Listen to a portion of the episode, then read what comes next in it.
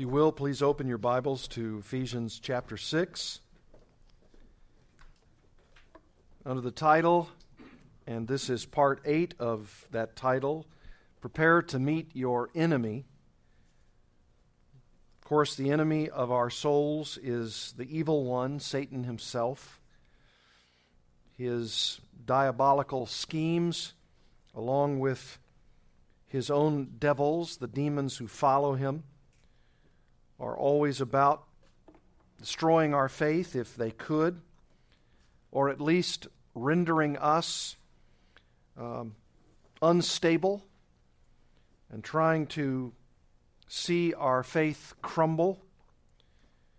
We find Paul's words here in Ephesians 6 an antidote to those devices of Satan. He says, beginning in verse 10, finally, be strong in the Lord and in the strength of his might. Put on the whole armor of God, that you may be able to stand against the schemes of the devil. For we do not wrestle against flesh and blood, but against the rulers, against the authorities, against the cosmic powers over this present darkness, against the spiritual forces of evil in the heavenly places.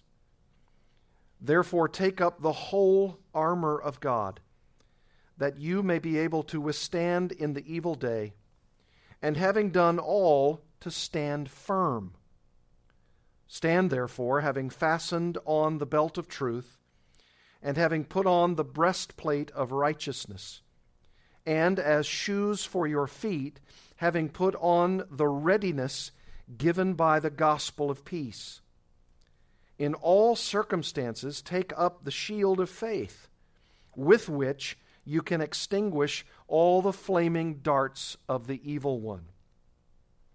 And take the helmet of salvation and the sword of the Spirit, which is the Word of God, praying at all times in the Spirit with all prayer and supplication.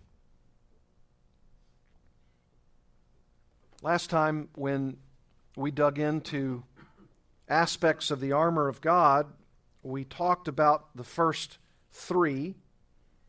And I think it bears repeating that Paul says here in verse 14 that we are to stand. And how are we to stand?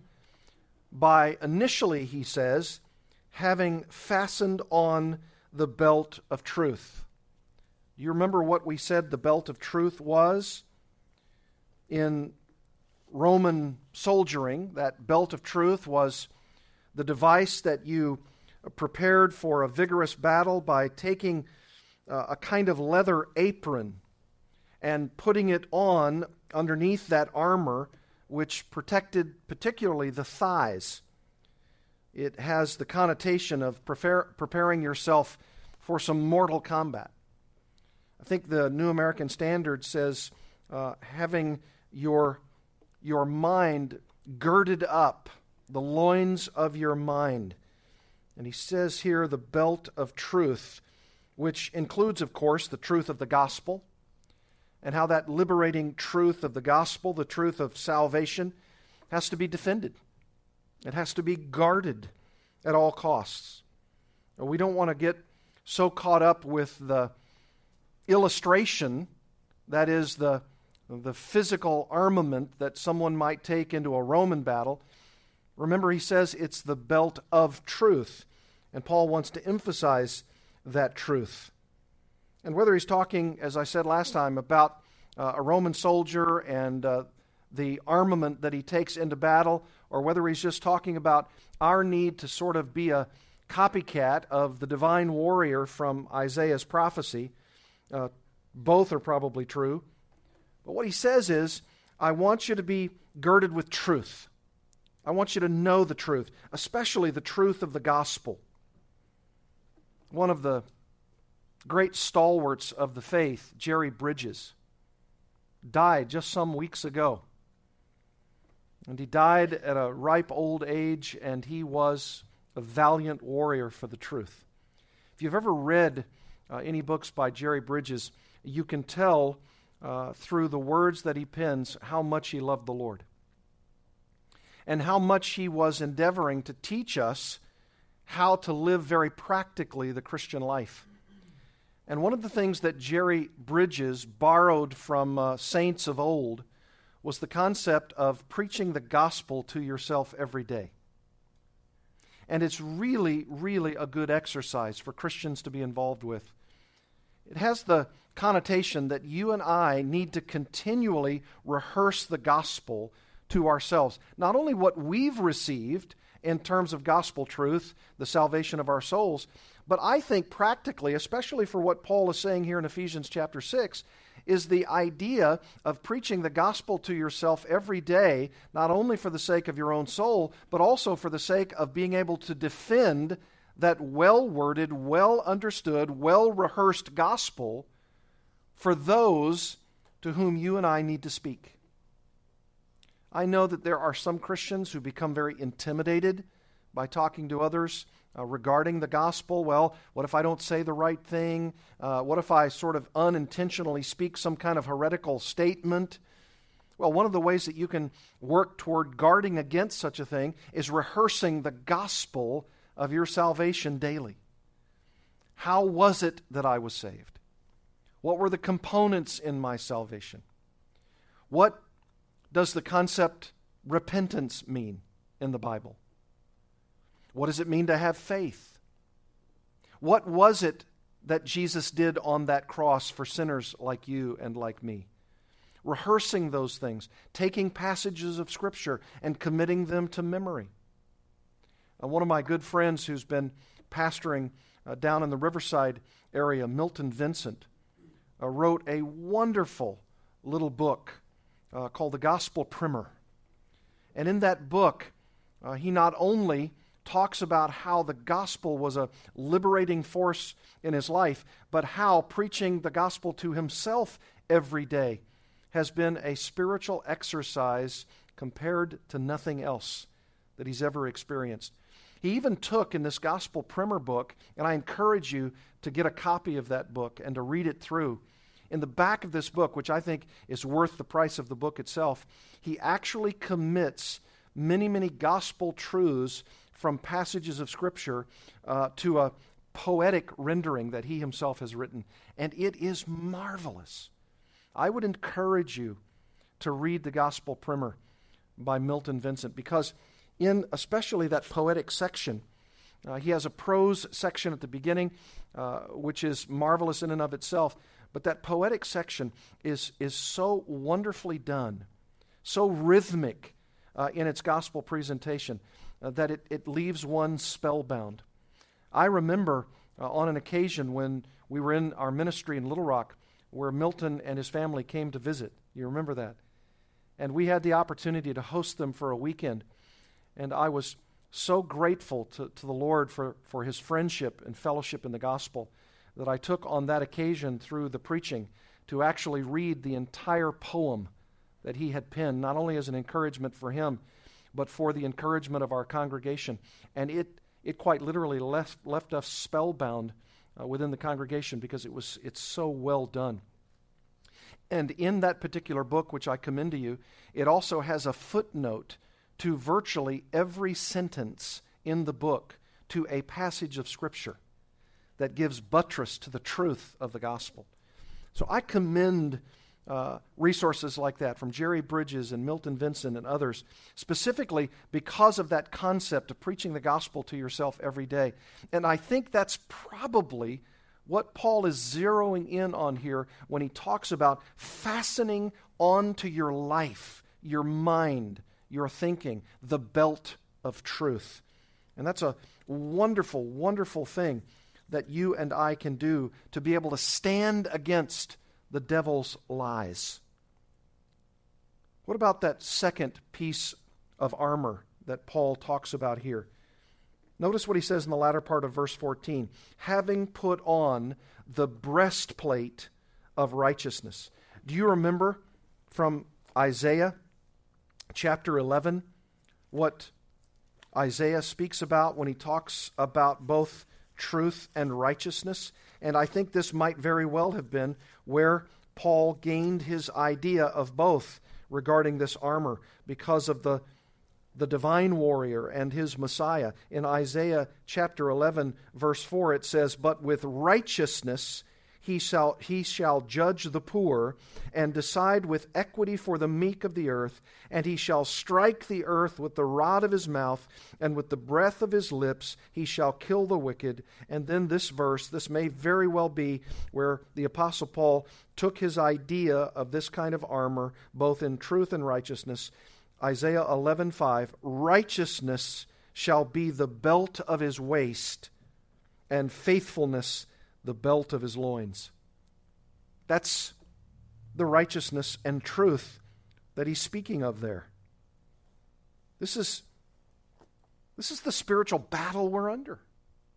This is the, the idea of what you and I are doing in mortal combat with the enemy. We've got to be able to put on the breastplate of righteousness. He's going for, the devil is, our heart. He's trying to make us ineffective for the Christian life, and even worse, render us as unfaithful to the Lord by taking actions and even in our thinking, first and foremost, to render us insufficient for the battle. And we got to take on the breastplate of righteousness. Right, right living, of course, but being in a right relationship with God in the first place. Not only knowing uh, the gospel, but being able to be settled in that gospel. To be able to live in such a way that you and I, being righteous in Christ, can begin as the pattern of our lives to pursue righteousness, righteous deeds, righteous actions. So much so that you and I would come to the place where, even in a sense, even our involuntary actions are toward righteousness. So that when we're hit with something in a moment, in a moment of time, uh, some kind of uh, satanic attack that you and I weren't looking for, that came and hit us right around the corner, that our involuntarily, uh, involuntary reflex action is toward righteousness. To say no to sin, to say no to that temptation, because it's our reflex action to do good, to do right, because our breastplate is firmly on our lives. That's the second piece of armor that he speaks to, uh, to us here. And then there's a third. And that's where we left off last time. He says in verse 15, and as shoes for your feet, having put on the readiness given by the gospel of peace. I told you that that was a mouthful. He says, shoe your feet with the readiness given by the gospel of peace. In other words, we should not only rehearse the gospel in and of ourselves and to ourselves every day of our lives, but we also need to be on the proactive march, like a soldier, to speak to others about that gospel. And not just the facts of the gospel itself, but particularly, he says, the gospel of peace, how someone can experience peace with God. I mean, if there's anything about a battle, whether it's spiritual or quite literal, it's the idea that there is hostility between warring parties, right? That's the whole point of talking about a battle. That's the whole point of what Paul is talking about here when he says we're in a warfare. It, it, it's automatic, it's axiomatic that you and I are in a war. I mean, is that what occupies us? For instance, we serve the Lord on the Lord's Day. We worship together. Uh, we pursue fellowship with one another. Uh, we pray with one another. We talk to one another about how are you doing spiritually? How are things going? How are you responding? And, and it's a really wonderful spiritual exercise. And I don't know about you, but when I am, say, for instance, sick and not able to be here, which, praise the Lord, is, is, is not a lot. When I'm not here, I miss it terribly. And part of it is because I gain strength by your encouragement. And I trust that you gain strength by my encouragement toward you. And when I miss those times, uh, it's, it's a kind of absence that really leaves one uh, spiritually wanting. Think about this Monday morning. Monday morning. The kind of exhilaration that you and I experience on a Sunday, whether it's Sunday morning or Sunday evening, and the fellowship that we enjoy and the invigoration that it gives us, every single one of us, however, have to get up on Monday morning and do that which we have been called to do. Whether it's work related, school related, whether it's mothering, whether it's fathering, whatever it is, just life. Life happens. And on Monday morning, that's the time that you and I, even the spiritual high that we, have may, that we may have been on with regard to Sunday ministry and fellowship and love and care, Monday morning is coming, I assure you. And when it comes, I think the Apostle Paul gives us the idea of one way to combat the enemy, and that's this shoe your feet with the readiness to proclaim the gospel of peace. Shoe your feet with the gospel. You remember in Isaiah's prophecy again, it says, How beautiful are the feet of those who proclaim or publish the what? The gospel, the good news. We ought to be ready, it says, prepared. I love that concept. Be prepared, be ready to speak a word of the gospel. And we never do it enough. I don't do it enough. None of us would say about ourselves that we take every witnessing opportunity that could possibly come our way. No one does, do they? And yet, Paul says one of the ways to inflict pain upon the enemy in the proactive sense is to take the initiative to bring gospel readiness to not only your feet, but to your lips to be able to communicate the gospel with those who are desperately in need of hearing that word of salvation. This is a proactive piece of the armor. You know, they talk about the idea of the one offensive weapon being the, the sword of the Spirit, which is the Word of God. I'm not sure I agree with that. This is an offensive weapon, shoeing your feet with the gospel of peace. That is, walking moving forward step by step and talking to people because your heart has been readied. It's been prepared to talk about the gospel of peace. Do you remember uh, what we talked about when we went over to Ephesians uh, chapter 2 and we talked about this concept of having peace with God, the absence of hostility? Verse 13 of Ephesians 2 But now in Christ Jesus, you who were once far off have been brought near by the blood of Christ, for he himself is our peace, who made us both one, that is, Jews and Gentiles, and has broken down in his flesh the dividing wall of hostility. And how does he do that? The latter part of verse 15 by making peace. He, he made peace between those warring parties. Jews who didn't want anything to do with Gentiles, and Gentiles who didn't want to have anything to do with Jews. But he made us, through his reconciling, one body through the cross, thereby killing the hostility. And he came and preached peace to you who were far off and peace to those who were near. That's the gospel of peace. It's the, the cross of peace. It brings peace to our lives. Look over at the book of James in James chapter 4. And this gives us, I think, a good word in this regard about peace, albeit from a negative vantage point. Look at James chapter 4, verse 1. What causes quarrels and what causes fights among you? James 4 1. Is it not this that your passions are at war within you? You desire and you do not have, so you murder. You covet and cannot obtain, so you fight and quarrel. You do not have because you do not ask. You ask and do not receive because you ask wrongly to spend it on your passions. And then notice this You adulterous people, do you not know that friendship with the world is enmity with God?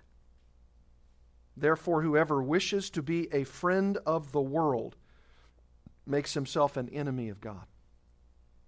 there is an enemy relationship that goes on between those who don't know Jesus Christ, who aren't following God, which means that God is at war with the unbeliever. He's at war with the unbeliever. And when he is at war with the unbeliever, there is great hostility. And what the gospel does is that it shows people that you have a way out from this hostility, this war with God.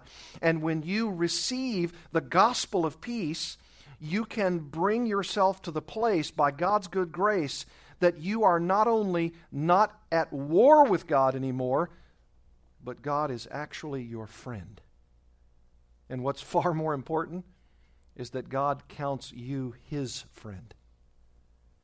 What a, what a thought that you and I in our unsaved condition had nothing but hostility and a war between ourselves and God. And yet, Jesus Christ, dying on that cross, brings you and me to a place of peace, the absence of hostility. And that's what was happening with the Jews and the Gentiles.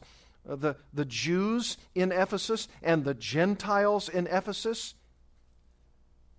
had the absence of hostility because Christ and his cross brought them to a place of peace. Can you imagine the love in the fellowship of the church at Ephesus?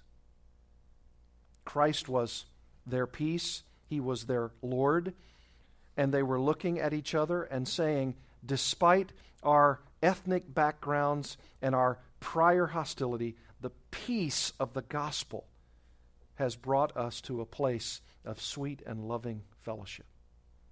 That's the marvelous gospel of peace. And notice what Paul goes on to say here. Here's another piece of the armor. This is the fourth one.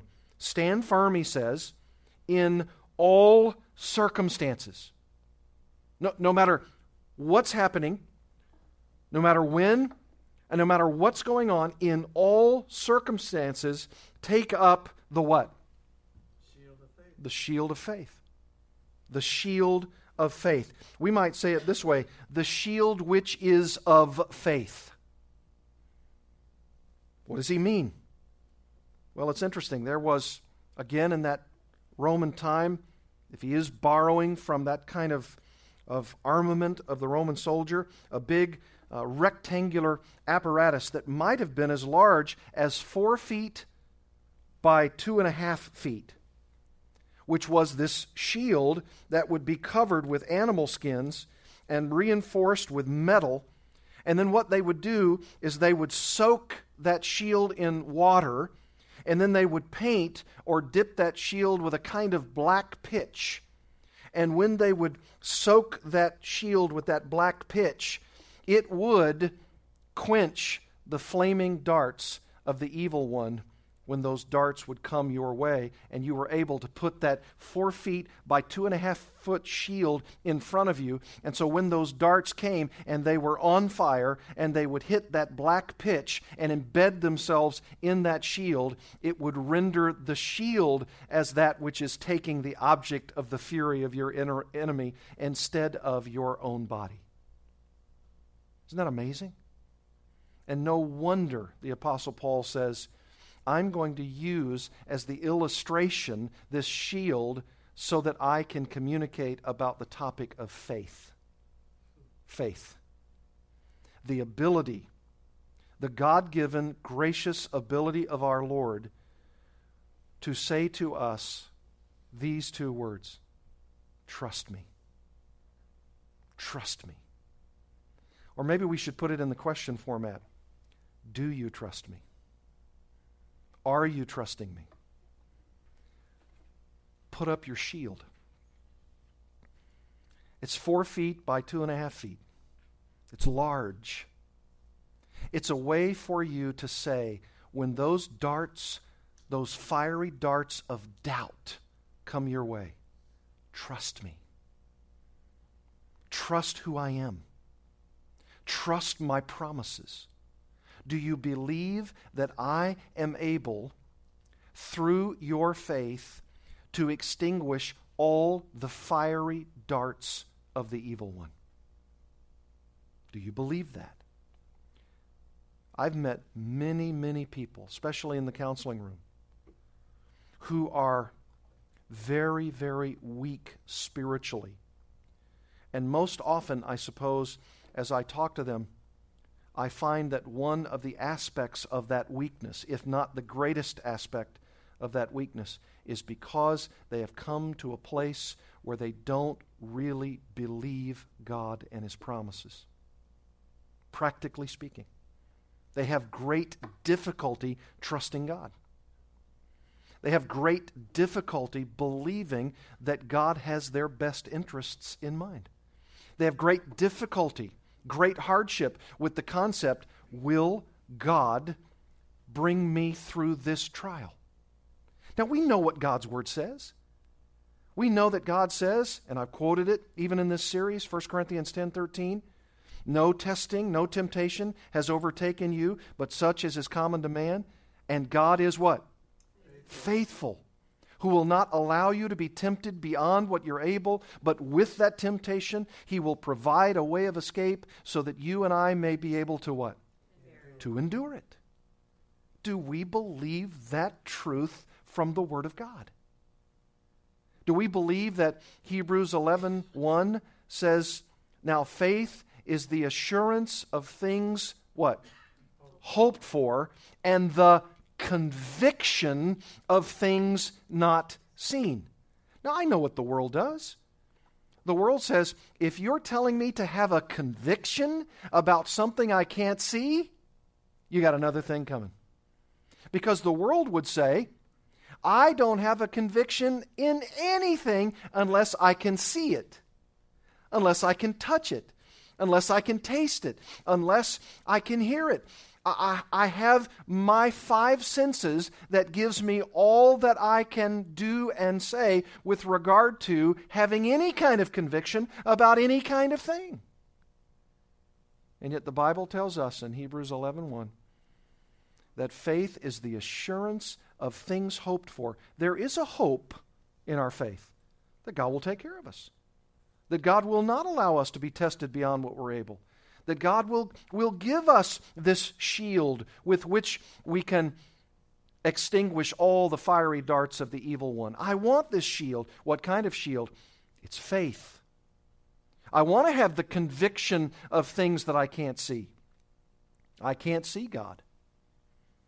But I can see what God is doing in my life, which gives me the opportunity to have greater levels of trust that He can and will take care of me in that moment of intense testing. And the testing will come. Because the testing, according to James 1, produces what? Endurance. And we should let endurance have its perfect result so that you and I may be perfect and complete, lacking in nothing. Faith is incredibly important, especially as it relates to the doubts of the soul.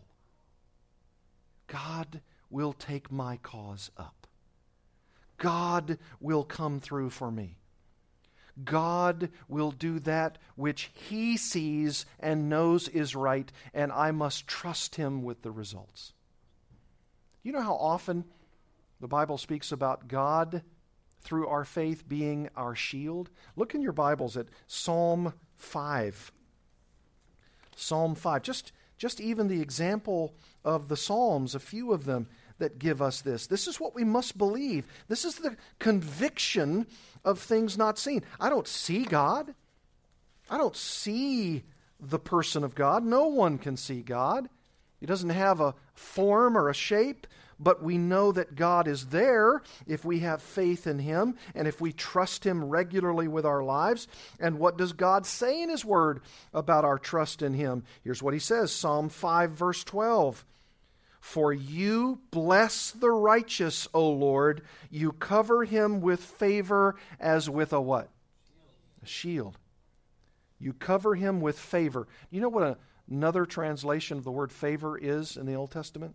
Grace you cover him with grace as a shield. the conviction of things not seen. God, I know that you're there. I know that you haven't left me. I know that I must trust you by faith, and your word tells me this is the promise of your word that you cover me with grace as a shield. And how many times would you and I say, in the crucible of the intense trials of our lives, I need you as my shield? And by the way, these Psalms, they're not just words on a page, they're songs to sing. I need to sing God's praise, especially as it relates to his promise that he will surround me as a shield, the very shield of grace that I desperately need. The righteous one will be blessed because you cover him with favor as a shield. Look at chapter 18 of the Psalms, verse 2. I love these, these metaphors for God's work in our lives. Look at verse 1, Psalm 18:1. I love you, O Lord, my strength. Verse 2, the Lord is my rock and my fortress and my deliverer, my God, my rock, in whom I take refuge, my shield and the horn of my salvation, my stronghold. I would venture to assume that most of you have read Psalm 18 and you read those words off the page and you say, I need that today, Lord. I need that today. I know you are my rock. I know you're my fortress. I know you're my deliverer. I take refuge in you. I need you as my shield. You know what you're doing when you express something like I've just said? You're expressing your faith. This, this, is my, this is my assurance of the things for which I hope. I hope you're my shield. I hope you're my rock. I hope you're my fortress. I hope you're my stronghold. And it's the conviction of things not seen. It's the conviction that God does exist. Remember in Hebrews 11:6? It says, that when you are this faithful person, you are putting your faith in God. You, do have that assurance of the things hoped for. You do have this conviction of the things not seen. And verse 6 says, For he who comes to God must believe that he is, and that he is a rewarder of those who seek him. That's what the psalmist is doing in Psalm 18. He's seeking the Lord. And he's undoubtedly seeking the Lord. This psalm of David, notice the superscript, it's a the psalm of David, the servant of the Lord, who addressed the words of this song to the Lord on the day when the Lord rescued him from the hand of all his enemies and from the hand of Saul. And you know, I even take comfort in that because nobody like vexing Saul is pursuing me at the present time. Praise God. I have it much better than David. I mean, he was literally running for his life. No wonder he was crying out to the Lord. No wonder he was saying to the Lord, You're my strength, my rock, my fortress, my deliverer, my refuge, my shield, the horn of my salvation, my stronghold. Lord, I want to be assured with the conviction of things not seen that you will deliver me from the hand of Saul. I need you today. And that's why that superscription, which I believe also falls under the inspiration of the Holy Spirit, this superscription is that he was delivered, rescued from the hand of all his enemies, including Saul. Isn't that wonderful? Look at Psalm 28, verse 7. The Lord is my strength and my shield. In him my heart, what? Trust. Trusts. That's a synonym for faith, isn't it? Faith is trust, trust is faith. In him my heart trusts, and I am helped. My heart exults, and with my song I give thanks to him. Now I know there are at times, especially when someone's under a cloud, they have those raining drops of doubt in their soul, and they say, you know what? I've read this. I know that that's what you say, but I don't have enough confidence and trust that this is what God is doing in my life. And you know, that's an honest response on the part of some genuine believers. I want to believe this. That was the heart of the man in the gospel accounts who said to Jesus, I believe, help my unbelief. But do we do we believe it? The Lord is my strength, my shield. In him my heart trusts and I am helped. I want to trust God. Well, if you have those ringing doubts in your mind, go to the Lord and say, Lord, I have ringing doubts in my mind. You can actually go to God with a lack of faith and ask Him to increase your faith when your faith is lacking. When you don't have the faith that you know you ought to have, go to God and say, I know I don't have the faith that I need to trust you. So please help me by increasing my faith, increasing my trust. I want to trust you. Look at what the psalmist says in Psalm 33, verse 20. Our soul waits for the Lord. He is our help and our shield. For our heart is glad in him because we trust. There's another synonym. We trust in his holy name. Let your steadfast love, O Lord, be upon us, even as we hope in you. I want to trust you, God. I, I want to express the kind of faith that is a robust faith, that is a growing faith. Faith is like a muscle, it has to be exercised, it has to be utilized. And when that faith grows, I can look back on those times when I failed to trust God, and I can indict myself by the conviction of sin in my life. I wasn't trusting God then. I, I wasn't hoping in Him. I wasn't living out the idea that I believe God is. But now I see my faith being exercised, that faith muscle, and I'm beginning to trust God. That's what it means to have that shield of faith in front of you. That when those fiery darts come, and they are flaming, and they are evil, and when they stick in that shield, that pitch, the pitch of trust, allows that flame to flicker until it goes out. And we're trusting God at that point. The shield of faith. And these Ephesians, Paul had already talked to them in spades about faith. Look back at Ephesians chapter 1. Verse 1 says, To the saints who are in Ephesus and are faithful in Christ Jesus faithful in Christ Jesus. They were putting their faith, their trust squarely in Christ Jesus. These were professing believers in Christ. Look at verse 15. For this reason, because I have heard of your faith in the Lord Jesus and your love toward all the saints, I don't cease to pray for you, to give thanks to you, remembering you in my prayers. Look at verse 19. What is the immeasurable greatness of his power toward us who do what? Believe. Believe in God. Trust him.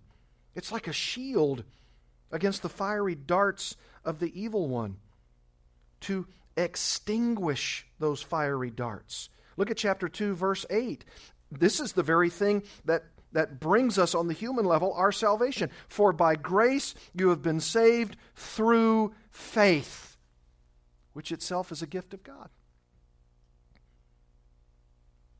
I have faith. Look at chapter 3, verse 12.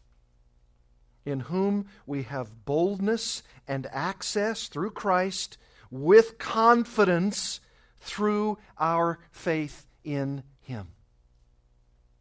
You know, I'm convinced we don't talk about faith as much as we ought. And that's, that's, that's a, a kind of subject to our shame that we don't talk about as much as we should as Christians. I mean, when's the last time you heard a series on faith? When's the last time you heard a message extolling the virtues of faith in God? Look at verse 16 of chapter 3 in Ephesians, that according to the riches of his glory, he may grant you to be strengthened with power through his Spirit, the Holy Spirit, in your inner being, so that Christ may dwell in your hearts through faith. You'll have ever increasing levels of confidence. It's kind of like a, mm, when we went through that, uh, faith is residing in you and it's deepening you so that Christ can come to a settled place in your heart. You're being strengthened. Uh, you're being encouraged with power through the Holy Spirit in your inner being. That's the immaterial part of you, so that Christ may continue to, to build deep roots into your life through faith. Now you say, well, that's, that's easy when times are good, when there are times of blessing. It's most difficult when there are challenges, when I see dark clouds on the horizon. Sure, sure, it's more difficult. But when your faith is strengthened and deepened in the one who died for you, even the dark clouds of doubt can dissipate over time because you're believing God for the present and for the future. Look at chapter 6, verse 23. This is, this is the very end of this epistle, for which you might be saying, and when shall we get there? Ephesians 6:23 Peace be to the brothers and love with faith. Love with faith. You can't even love unless it's being brought to you with faith. Trusting God. And Paul says that when you have a robust faith, you will be able to extinguish all the fiery darts of the evil one.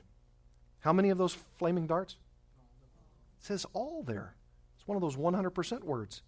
You'll be able to extinguish all the flaming darts of the evil one.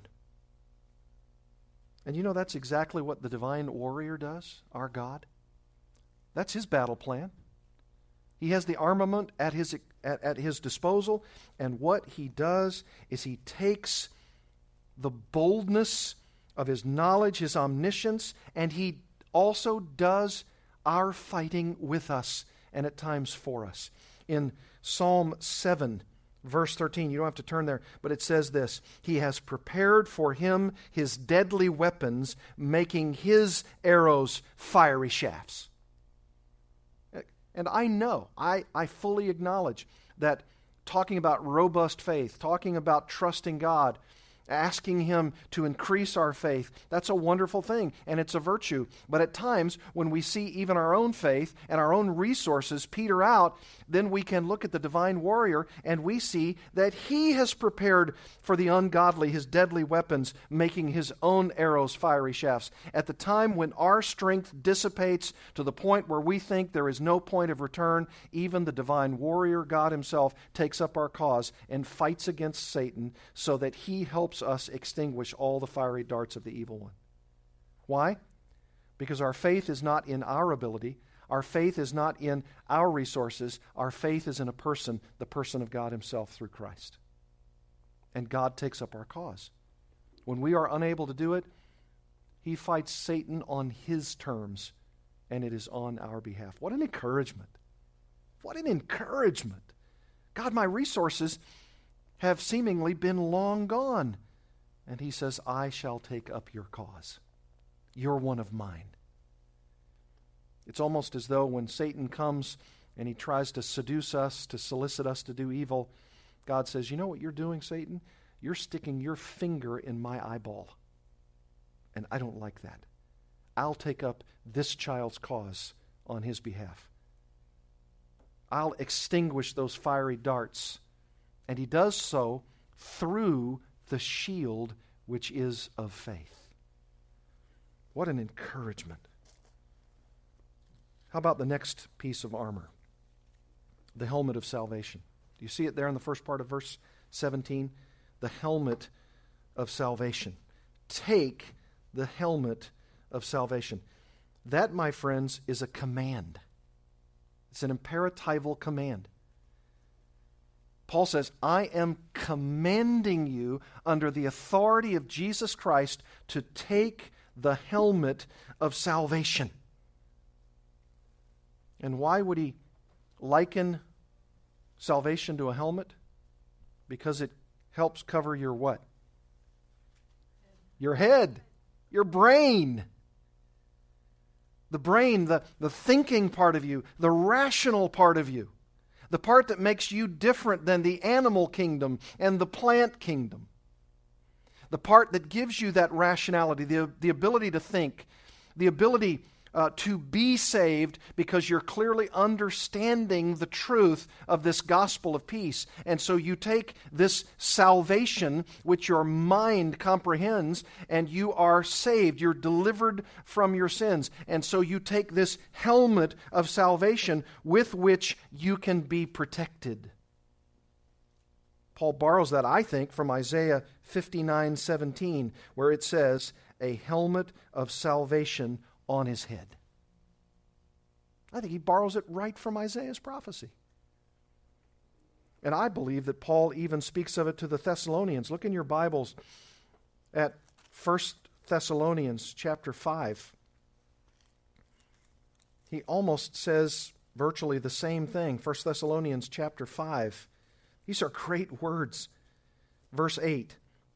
1 Thess 5 8. But since we belong to the day, we're not of the nighttime people.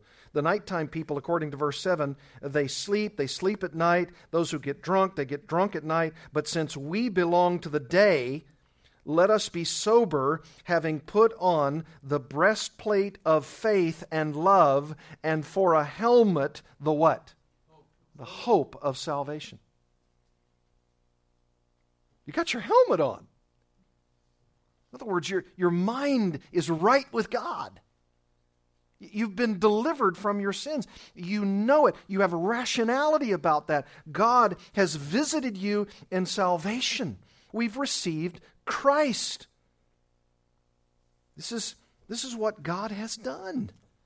Didn't he, didn't he tell the Ephesians in chapter 2, verse 4? But God, being rich in mercy, because of the great love with which he loved us, even when we were dead in our trespasses, made us alive together with Christ. How did he make us alive? He regenerated our minds he, he brought the very helmet of salvation through enlivening us, by, by creating in us, through his regenerating power, the power of the Holy Spirit, the ability for us to perceive the gospel.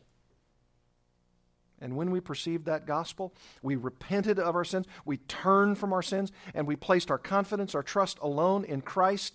And when we did that, it was as though the divine warrior says, I want to prepare you for battle, and so I'm going to place on your head the helmet of salvation. You're going to be protected. You're going to be protected against the evil one. This is our helmet. It protects our head from the relentless attacks of the enemy. And for which I think it ties so beautifully not only into the belt of truth, but into the sword of the Spirit. I'm able, with my mind, to comprehend truth. Truth. Which means, beloved, I need to know the truth. I need to immerse myself in the book of truth. And I need to take out offensively that sword of the Spirit. And I need to be able to do battle with the enemy via the truth. And we're going to talk about that in a moment. I have the helmet of salvation. I hear often Christians, I think ill informed and, and immature, but they talk about the idea of having salvation as though that's all they need in the sense of the initial part of their salvation experience. Well, I'm saved. I don't really need to do anything else. Now, they may not say outwardly, I don't think I need to avail myself of the Scripture. I don't think I need to memorize Scripture, meditate on Scripture. But in the actuality of the living of their Christian life and their profession, that's exactly the way they sometimes live. They don't avail themselves of the Scripture. And they're being attacked from pillar to post. And, and when they are attacked, and when they are not functioning well spiritually, you have to ask them the question why are you downcast? Why are you struggling?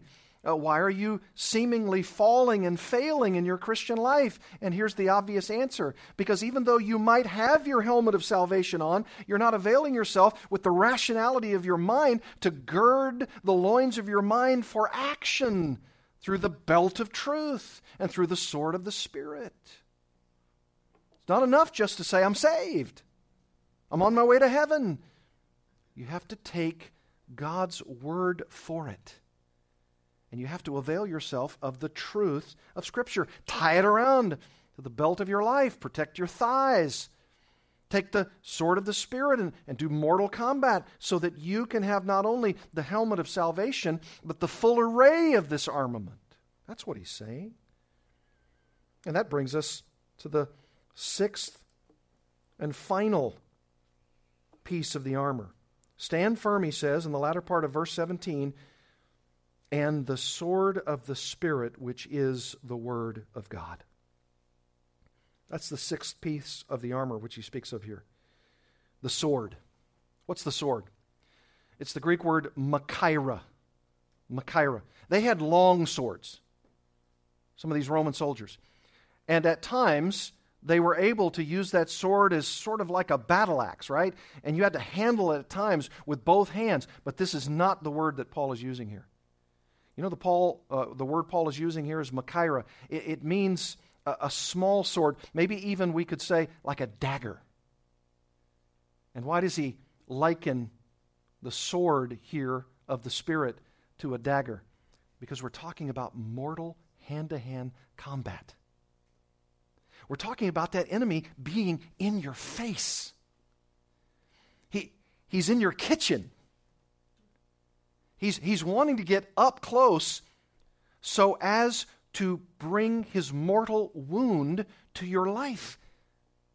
He's not out somewhere in the great beyond, he's right in your life. He's trying to tempt you to think thoughts that you otherwise should not think. He's trying to get you to do otherwise the things that you should not do. And he wants to engage your mind so that you are incapable of responding with spiritual maturity and discernment. And so Paul says, take up the sword of the Spirit, this dagger, because you're going to be doing mortal hand to hand combat with the enemy. I want to talk about preparing to meet your enemy? He's right in front of you. And I dare say sometimes maybe he's right in front of us when we're looking in the mirror. Because sometimes we're our own worst enemy, even when Satan isn't anywhere around. Right? We call that doing battle with indwelling sin. Yes, we have the battle with Satan. Yes, he's prominently placed here in our text. But we also have to continue to remind ourselves that sometimes the preparing, the best preparation to meet the enemy, is sometimes when we meet the enemy, we realize it's ourselves. The original sin of Adam plunging us as human beings into sin, and even at times when we have received that very helmet of salvation, sometimes even when there's no Satan or demons around at all, we have to do battle with ourselves. Sometimes, maybe this sword has to be used to excise our own sin from our lives. The kind of spiritual surgery with the Machaira that we need to be involved in so that we're able to deal with this mortal enemy. Notice that it also says here, the sword of the Spirit, which is the Word of God. Rhema Theou, Word of God. God's holy Word is our sword with which to fight the enemy. Whether it's ourselves, whether it's Satan, whether it's demons, whether it's the world, whoever's coming at us. And again, I think Isaiah is our background to what Paul was using. Listen to Isaiah 40, verse 8. You know this well. The grass withers, the flower fades, but the word of our God will stand forever. Did you know that in the LXX, the Septuagint, the Greek translation of the Hebrew Scriptures, The word that is used there when it says the word of our God stands forever, that's the word, Greek word, rhema. That's the very word that Paul's using here in Ephesians 6. The rhema, the word of God. Isaiah 11:4 But with righteousness he shall judge the poor and decide with equity for the meek of the earth. I read it to you before, and he shall strike the earth with the rod, which in the Septuagint is logos. That's the other word for word. You say, well, that's not the word that Paul uses here. He uses rhema. That's right. But did you know that rhema and logos can be used interchangeably in the scripture? This rod is the logos of his mouth. And with the breath of his lips he shall kill the wicked. That word for breath in the Septuagint, pneuma, which means spirit, and ruach, which means breath. The sword of the Spirit, the pneuma, the Holy Spirit, it's, it's His sword, it's His breath that works against our enemies on our behalf. And when we take up that sword of the Spirit, and we're doing that mortal combat, it's the breath of his mouth through the Word of God. It's this book. It's why we study it the way we do. It's, it's why we avail ourselves of it. And it's exactly what our Lord Jesus did. As we close, look in Matthew chapter 4. This is what the Lord Jesus did. This is how he dealt with the enemy. This is what was his battle plan. Look at Matthew chapter 4. Remember the temptation narrative? Matthew 4 1. Then Jesus was led up by the Spirit into the wilderness to be tempted by the devil. And don't miss that. He was led by the Spirit into the wilderness to be tempted by the devil. God wanted to show the devil a thing or two. After fasting 40 days and 40 nights, he was hungry, and the tempter came and said to him, If you are the Son of God, command these stones to become loaves of bread. But he answered, By Scripture, with Scripture, it is written, Man shall not live by bread alone, but by every word that comes from or out of the mouth of God. He's using Scripture against the enemy. If Jesus, in his earthly ministry, in his humanity, is doing this, should we do no less? Should we do no less? How is it that we're going up against the machine gun attack of Satan without our own weaponry, the strongest weapon that we have, the Word of God, and we're going up against the machine gun of Satan with a pea shooter?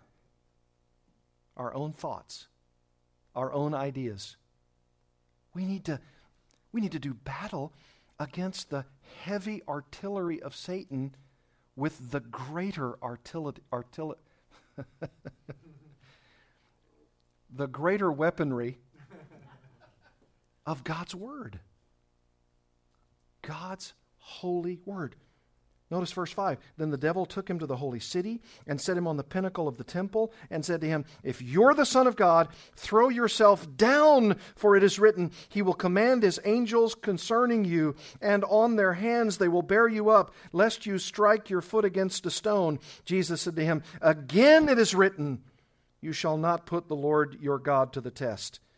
Verse 8 Again the devil took him to a very high mountain and showed him all the kingdoms of the world and their glory. And he said to him, All these I will give you if you will fall down and worship me. Then Jesus said to him, Begone, Satan, for it is written, You shall worship the Lord your God, and him only shall you serve. Then the devil left him, and behold, angels came and were ministering to him.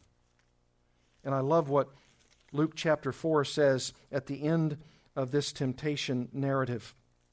And this is, this is such an encouragement. Luke 4:13 and when the devil had ended every temptation because those 3 were probably only representative of the number of times that Satan tempted him and when the devil had ended every temptation he departed from him until an opportune time Every temptation, and Jesus fought off every one of them. That's why he says in the Sermon on the Mount, Do not think that I came to abolish the law or the prophets. I have not come to abolish them, but to fulfill them. For truly I say to you, unless heaven and earth pass away, not an iota, not a dot will pass from the law until all is accomplished. Not one comma, not one apostrophe, not one dot, not one end of a letter and a period is going to fall away until every one of these things are accomplished. That's how precious the Word of God is. And that's how much you and I ought to avail ourselves of Scripture. It's the sword of the Spirit, it's the Word of God. That's, that's the weaponry that we have. We have it at our disposal. You know that probably in our time, more than at any other time in human history, we have more resources than possibly all the Christians of all the ages combined? Through computer resources, through study and research, through every available means. There are some of you who are reading with me the Word of God as we study together on your iPad, on your phone. It's digitally available at all points and at all places. We have the sword of the Spirit at our disposal. Let's use it. And let's take all of this weaponry and let's fight against the one who will never stop fighting against us. And we shall be the victor. Amen and amen. Let's pray together. Father, thank you for our time tonight. Thank you for this glorious day. I can't believe that you've given us, without fear of retribution from our government, the kind of day where we have freely worshiped you. That day may be fast fleeting. There may be times when we are told you cannot assemble together. There are even other countries of the world under such watch care by the authorities that Christians are not able to do what we've enjoyed today. The fiery darts of the enemy are so real to them because they see them represented with a policeman's uniform. They find ways to endeavor to stamp out the Christianity that is growing in those countries.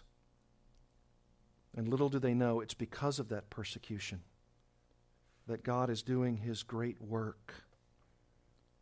And for every time there is someone who is trying to stamp out Christianity, it simply grows because the Christians who are there are taking up their armor. They're utilizing these various elements of that armor, and they are growing and flourishing. We seem to be so fat and sassy. We have so many resources at our disposal. And yet, at times, because of the embarrassment of riches, we don't avail ourselves of that which those people in other countries would die for. All of the resources for which the Word of God is so readily available. Lord, allow us, even through the embarrassment of our riches, to be so grateful for what we have the books, the materials, the resources at our fingertips that allow us to take hold of the sword of the Spirit, which is the Word of God, to do the kind of battle that will take us to the very throne room of your grace. May it be so. Thank you for our faith. And thank you for the helmet of our salvation. And may we, with these resources, grow in our spiritual condition, discerning the fiery darts and extinguishing every one of them. May it be so. For your glory and honor, we pray in Jesus' name. Amen.